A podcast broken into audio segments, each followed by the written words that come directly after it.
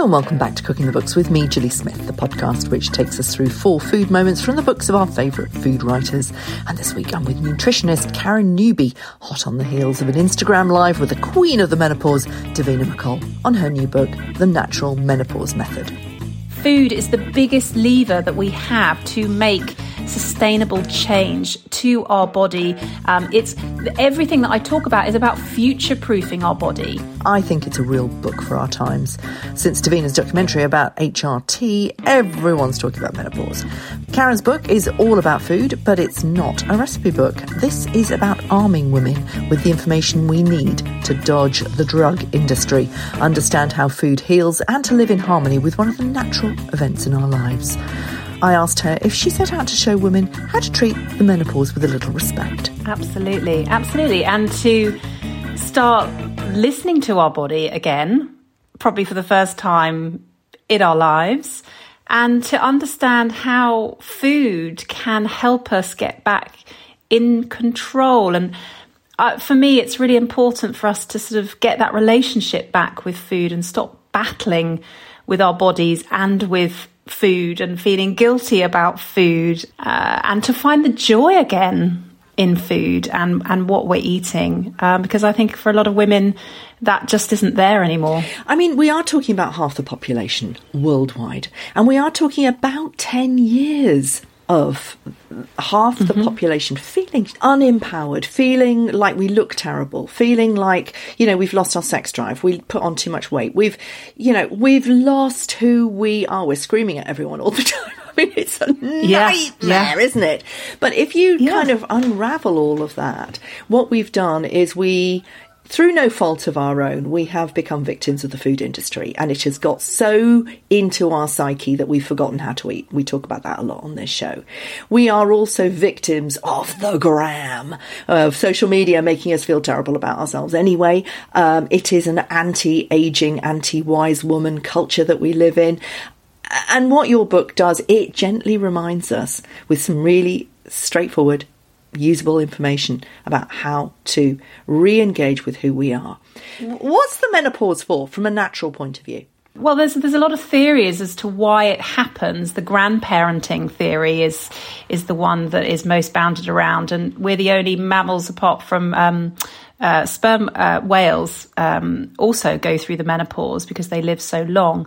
Um, and the grandparent complex is nature's way of uh, sort of quieting, quietening our ability to um, reproduce in order for us to look after our grandchildren, um, which you know um, uh, whales do. The women run the pods, and they, um, but also to um, spare food. Um, so there's more food for the the flock. so this, this, is a wonderful kind of natural process that happens, but unfortunately, certainly in you know the UK at the moment. Um, you know, this this process is being sort of bounded around as a sort of a deficiency, um, a hormone deficiency, which, um, you know, in my mind, it's yes, it the symptoms are because of this kind of the body getting used to lower levels. I mean, I had a, a real life changing moment when I went to an ashram. I was doing some stories about an ashram in India, and the first people I saw as I walked through the doors of that ashram were a group of three they must have been Scandinavian women uh, who were in their 60s who looked like angels. And I went straight over to them and I, I just said, Wow, you look like beauties personified tell me, tell me about yourselves. And we sat down. They were, so they were postmenopausal women. They were slim and beautiful and their skin looked incredible. And, you know, it turned out that they meditate every day. Of course, that's what you do in the ashram. Uh, it's very physical, uh, exercise that they do. They eat vegetarian food that they grow in the ashram and they talk to people and they are open and they are living their best lives. Now, obviously, most people can't kind of have access to, to living in an ashram in India, but actually we can take a lot of from that. And one of the things that they said to me was that they felt free because finally they were able to give themselves the time. They saw menopause as a rite of passage. And I was just about to turn 31 and I hadn't had children. And in that moment, saw my future. And I held that vision of these three graces all that time. So when I did come to the menopause, I had a different attitude towards it. And we'll talk a little bit about what I did later because very much what you write about in the book is is what I did. So can you approach it with a different attitude? Absolutely. And I think there is so much negativity around the transition. Um, and it is about you know, you know, I spent a lot of time in Asia as as well, and um, this kind of wise woman um, in uh, China, and the fact that our elders are revered, whereas that just doesn't happen so much. There's so much negativity, the, the, stories around menopause. And I think, like you say, it can be a really, you know, not having your periods every month and going through that cycle. And, you know, periods for some women are, you know, horrendous. Um, you know, and that freedom. And actually, I also think there's um, a transformation that happens to us psychologically as well, in terms of us just feeling like this is my time. And actually, maybe these relationships haven't been serving me very well. Um, Um, and maybe I just need to ruffle a few feathers around me and maybe take some time for myself when I've been sort of spending my whole time looking after everyone except myself. Largely because the menopause forces us um, to stop and put ourselves further up the to-do list. Um, you know, because for most of us, our, our pets are before us on the to-do list, and you know that that can be the first time that's ever happened in our lives. And this is this is a really positive thing. Of you know, I've never exercised as much as I do now because it's my own time. I need it for my mental well-being, actually more than my physical well-being, and I'm enjoying it more than I ever have before. Um, and those wonderful women that you met, you know, they are they have community. Um, they have, you know, the, the, whole thought of growing your own vegetables and, and then eating them. Um, but community is really important. And, you know, a circle of women is a powerful thing. Absolutely. And I'm thinking about my very first book back in 1993 was about the Mediterranean diet. And my second book was ah. Fibonetics. And it was the same idea. You eat for health, you eat to change your attitude about yourself. And I'm thinking about, you know, all that we know now, 30 years later, about the blue zone diets. It's all the same thing. And community is a really big part of that. So, you know, women are natural communicators, aren't we? we it is in our DNA. Mm-hmm to Absolutely. communicate with each other and to build communities. And so, actually, taking that time to talk about how you feel, uh, to push the Instagram away and not compare yourself with other people, but to commune with other people about it is a really important thing passing on information, a massive of information that you put in the book, can help enormously. You know, stress, sleeplessness, you know, resetting, hot flushes, low energy, weight gain, and all that kind of stuff. But the answers are very similar to what we know about how to eat. And so, actually, people who are listening to this who are in their 30s now, or even in their 20s, can start to prepare by eating better now, can't they? Absolutely. And I think for a lot of women, if we can get our cycles in balance um, and, and, nourish ourselves and, and, sort of flood our body with micronutrients um, because no one's diet these days is bad, um, but it's so low in nutrients. And we are one big chemical reaction. And if we haven't got um, enough vitamin C or magnesium, we'll still go.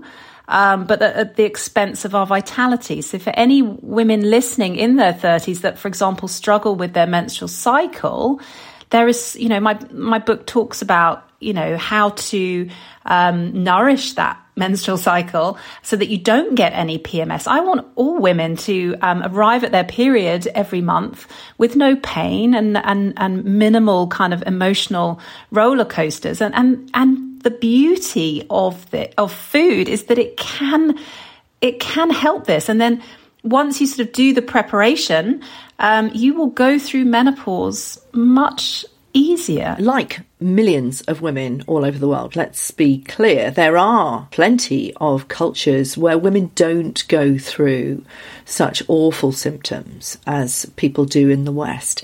Uh, yep. Again, food is the answer to that. Yep. I mean, is it, for example, eating much more vegetables?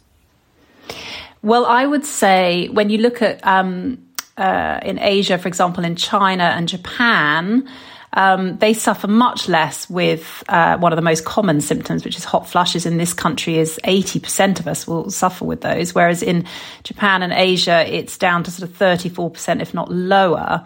Um, and one of the reasons is, and it is coupled with plants, but it is eating um, more phytoestrogens. And this, these are plants, but sort of therapeutic plants, if you like. So these are your tofu, your tempeh, your miso. Um, ground linseed is a, wonderful source of lignans, which is also part of the phytoestrogen family. And you know, they've been eating that for all of their lives and their gut, because of all these plants that they're eating, you know, a, a palm size of chicken will, uh, will feed a whole family because they're eating loads of vegetables with that too. So their gut health, um, will be much more superior to ours because of that abundance of plants. So it has a, a sort of a, a, a, ripple effect across the body. But yes, phytoestrogens and more plants, absolutely important. And presumably, those women, like the rest of us, are either low in estrogen or progesterone. That's the kind of the thing, isn't it? Is it? Mm-hmm. Just can you explain that a little bit?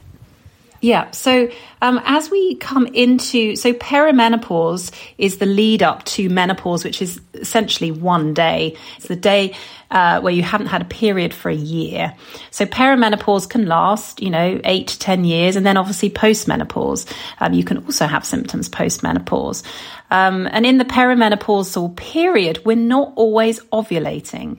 Um, so we might still be cycling regularly, um, as we always have done.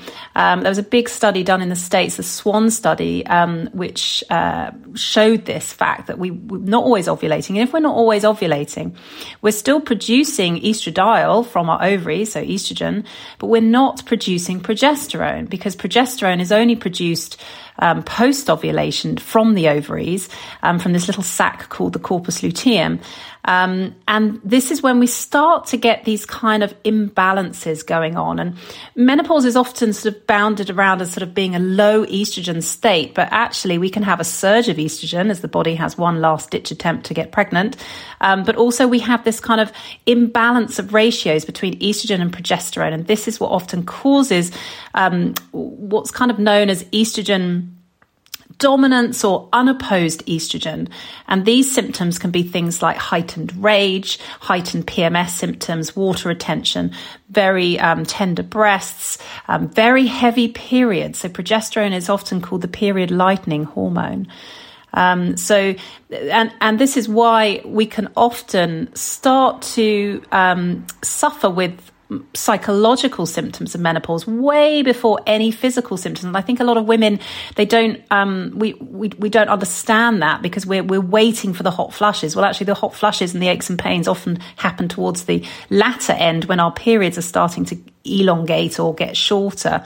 Um, and these psychological symptoms are due to the fact that estrogen is is linked to serotonin, which is our happiness neurochemical, and a lot of women suffer suddenly with low mood um, and lack of motivation and finding no joy in things that used to bring them joy. And that, that can be really discombobulating for them and those around them. And then progesterone is often lower. Progesterone is our anti anxiety hormone. So anxiety is another psychological symptom that can really manifest. And progesterone is needed to support a very calming neurochemical called GABA, which helps with sleep.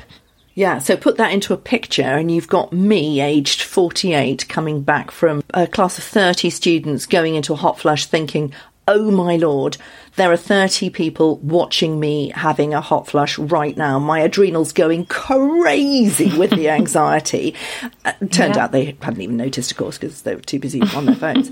Um, but then coming home to find the house absolutely filthy, the dogs hadn't been taken for the walk, and roaring at my children who were trying desperately not to laugh. That's what it looks like. So you've then got this endless sort of cycle of anxiety and anger and despair and, you know, your sex drive is absolutely at rock bottom, and so you can't yep. even get a hug. it's a nightmare, isn't it? So yeah. let's talk about how to deal with that. Your first food moment is is sleep and anxiety you know, sleep mm-hmm. gives us an opportunity to reset, but while all of that stuff is going on, we we often don't sleep at all. Well, the problem is, is that sleep does go out the window at, at perimenopause because of lots of different reasons. So, first off, is the progesterone GABA calming neurochemical link that I've already mentioned. Um, but also, you know, if we're dealing with um, night sweats um, or frequent trips to the loo, or if we're dealing with aches and pains or um, that very sort of busy head, this can also exacerbate sleep. And I think women are, there was a research that came out last year that showed that women ha- were likely to have a month a year less sleep than their male counterparts going through perimenopause. Um, so, you know, for me, it, sleep should actually be at the start. Well, stress is at the start. That's another big issue. But um, it is so important because if we don't wake up if we haven't had a good night's sleep, then we are then going to reach for caffeine and refined carbohydrates to get us through the day. Um, if we wake up feeling exhausted, which so many women do, we're not going to want to exercise or, you know, we are going to be foggy headed. So it, it, creates this catch 22. So n- no coffee in the morning. You prefer lemon and hot water. Yeah. To cleanse the body and to rehydrate. Yes. What about the nut butters that you suggest? Yeah, so um, magnesium is nature's tranquilizer, um, and is often low. So if you suffer from anything like twitchy leg or period cramping or migraines, um, these are also signs of low magnesium. Magnesium is abundant in um, green leafy vegetables, uh, pumpkin seeds, cashews, avocados, black beans, you know, nice veggie chili with some guacamole, um, and um, Epsom bath salts. I'm a big fan of those. If you like baths to, to lie in a bath for 20 minutes um, to have the magnesium absorbed through the skin can really help if you get that kind of wired and tired feeling before bed. So magnesium incredibly important.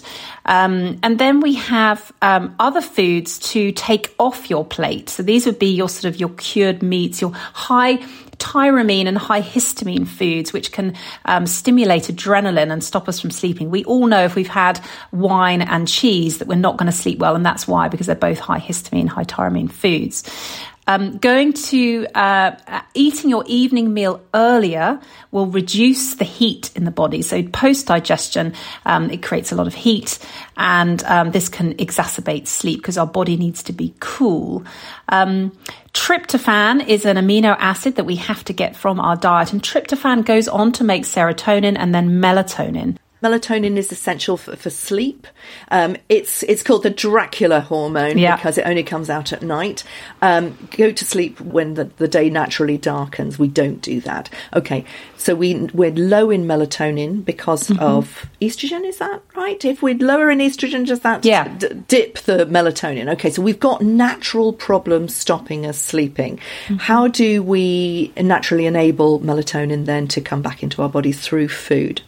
Melatonin is affected by the stress hormone cortisol. So, if we're very stressed, that will be stopping melatonin from coming out. Light um, is also something that will stop melatonin from being released because the body thinks, oh, it's still daytime. So, stopping scrolling um, an hour before bed can really help um, and you know going up and having that Epsom salt bath, etc. Um, but melatonin actually is in some foods, for example, like tart cherries. So you can get in health food stores um, tart cherry juice um, that is something that you can have a little shot of in the evening. Um, but tryptophan is the amino acid that goes on to make melatonin, um, and this is abundant in things like um, uh, chicken and, and turkey and certain nuts and you know even a bit of bananas and things like that. Um, can you know just having those in your evening meal can really help a little bit of white rice can help actually the way that white rice is digested can um, make more available tryptophan to actually go through the blood brain barrier and help us feel sleepy it's fascinating. I mean, they, these are actual things that we can eat to give ourselves a more natural menopause.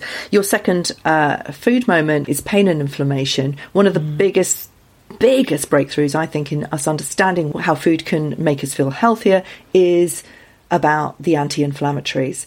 Tell us about sugar. Yeah, absolutely. Well, sugar um, is so omnipresent in our diet now, isn't it? And I'm all about a little bit of what you fancy. Um, but I think the problem is, is that we, when we get these kind of um, blood sugar imbalances, so if you ever feel kind of hangry or shaky, faint, need to eat now, you're not in control of what you're eating. You will want to eat more refined carbohydrates to bring the blood sugar up. The brain likes to keep blood sugar within a very specific level.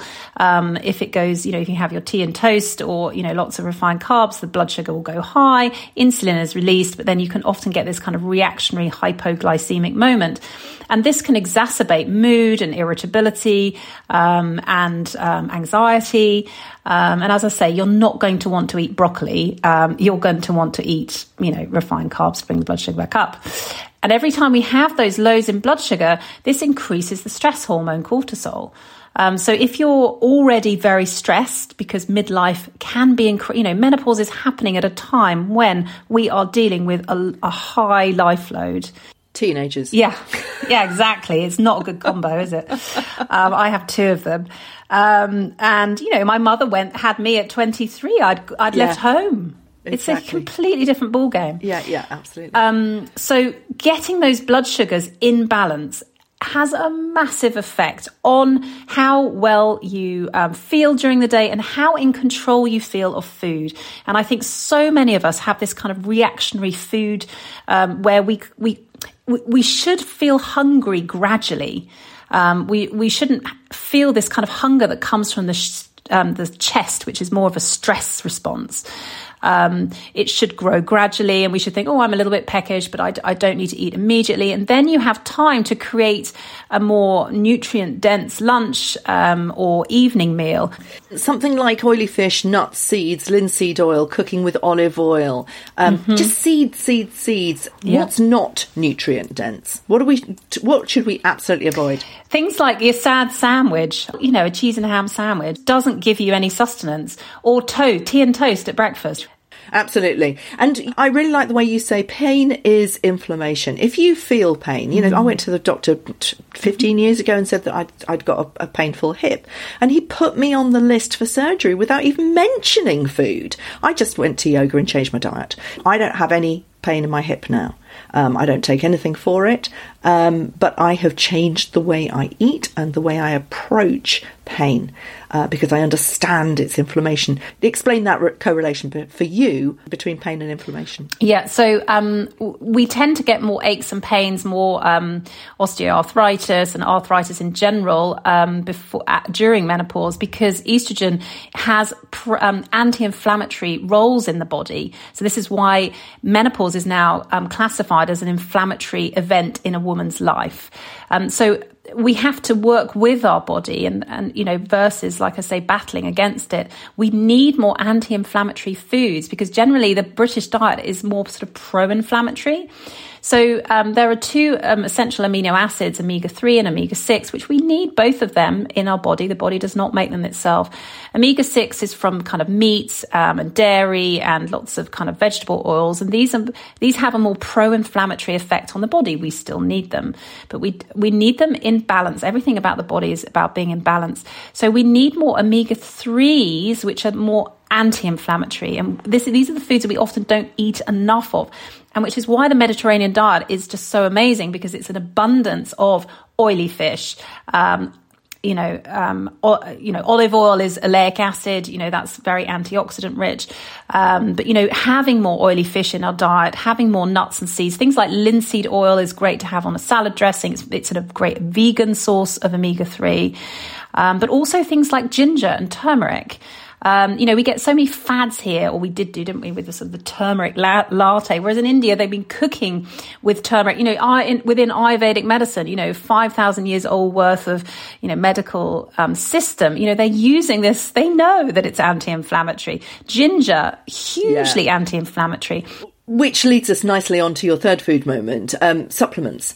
Talking about uh, omega threes, omega sixes, should can, can people just take supplements and be done with it, or is that not the point? Say it's not the point. It's definitely not the point.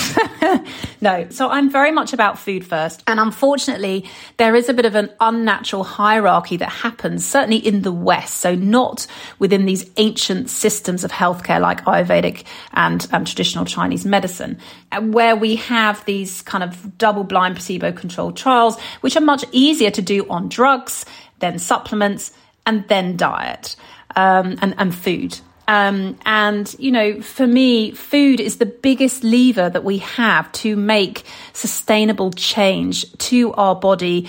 Everything that I talk about is about future proofing our body as well. You know, those omega 3 anti inflammatory foods are also hugely important for our mental health as well stacks of of um, data on omega threes and um, depression, for example, even before menopause. But supplementation can be useful because we lead a life that is so far removed from our natural rhythms.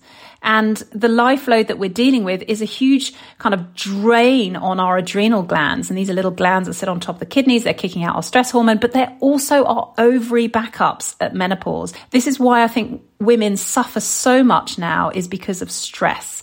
So the body prioritizes survival over reproductive hormones. So supplementation, um, for example, if you're very stressed, you need more vitamin C. We don't store vitamin C. Um, you know, this is when supplements can really just help you if you know you're having a full on week. Um, things like um, omega 3s are incredibly important if you are suffering with arthritis. So things like digestive support, if you know you're getting lots of bloating, then you know prebiotics and probiotics. If you've had antibiotics, probiotics can really help afterwards. Or natural yogurt. Absolutely. Or kefir. Absolutely. Big fan of kefir. Yeah, exactly. HRT. Let's talk very, very quickly about this. We haven't got a lot of time left. And, uh, you know, you do talk about it in, in your book. I, I, went to a nutritionist who is also a homeopath and a kinesiologist. And I mean, I still go to her. She's amazing. She talks about the whole body. It's mm-hmm. a completely holistic form. It changed my life. She gave me ProgestaCare. It is a hormone replacement. It's not a chemical one, but it's, it's a natural one but it is to replace the dip in my progesterone, mm-hmm, isn't it? Mm-hmm, yeah. Now that that was great for me, and I went through the menopause effortlessly after that. Mm-hmm. Not effortlessly at all before that, and then, but with the change in my diet and with the progesterone, it, it was absolutely amazing. And what do you think about HRT? Well, I'm not anti HRT at all. Um, I'm not on it myself um, at the moment. Um, but I think it can be really helpful for women. And the research is, you know, more and more research is being done on it. Um, there's lots of positive research on it, certainly when it comes to cardiovascular health. Um, and it's a tool for women should they need it. Because as I say, you know, we are, you know, we're living such a full on life and sometimes these things are needed. I mean, we know that the industry rubs its hands in glee the more women suffer. Uh, the whole medical industry is predicated on, you know, let's not explain what's really happening here. Let's give them a drug and let's give them a drug that they'll want more of and that they will kill for in lockdown.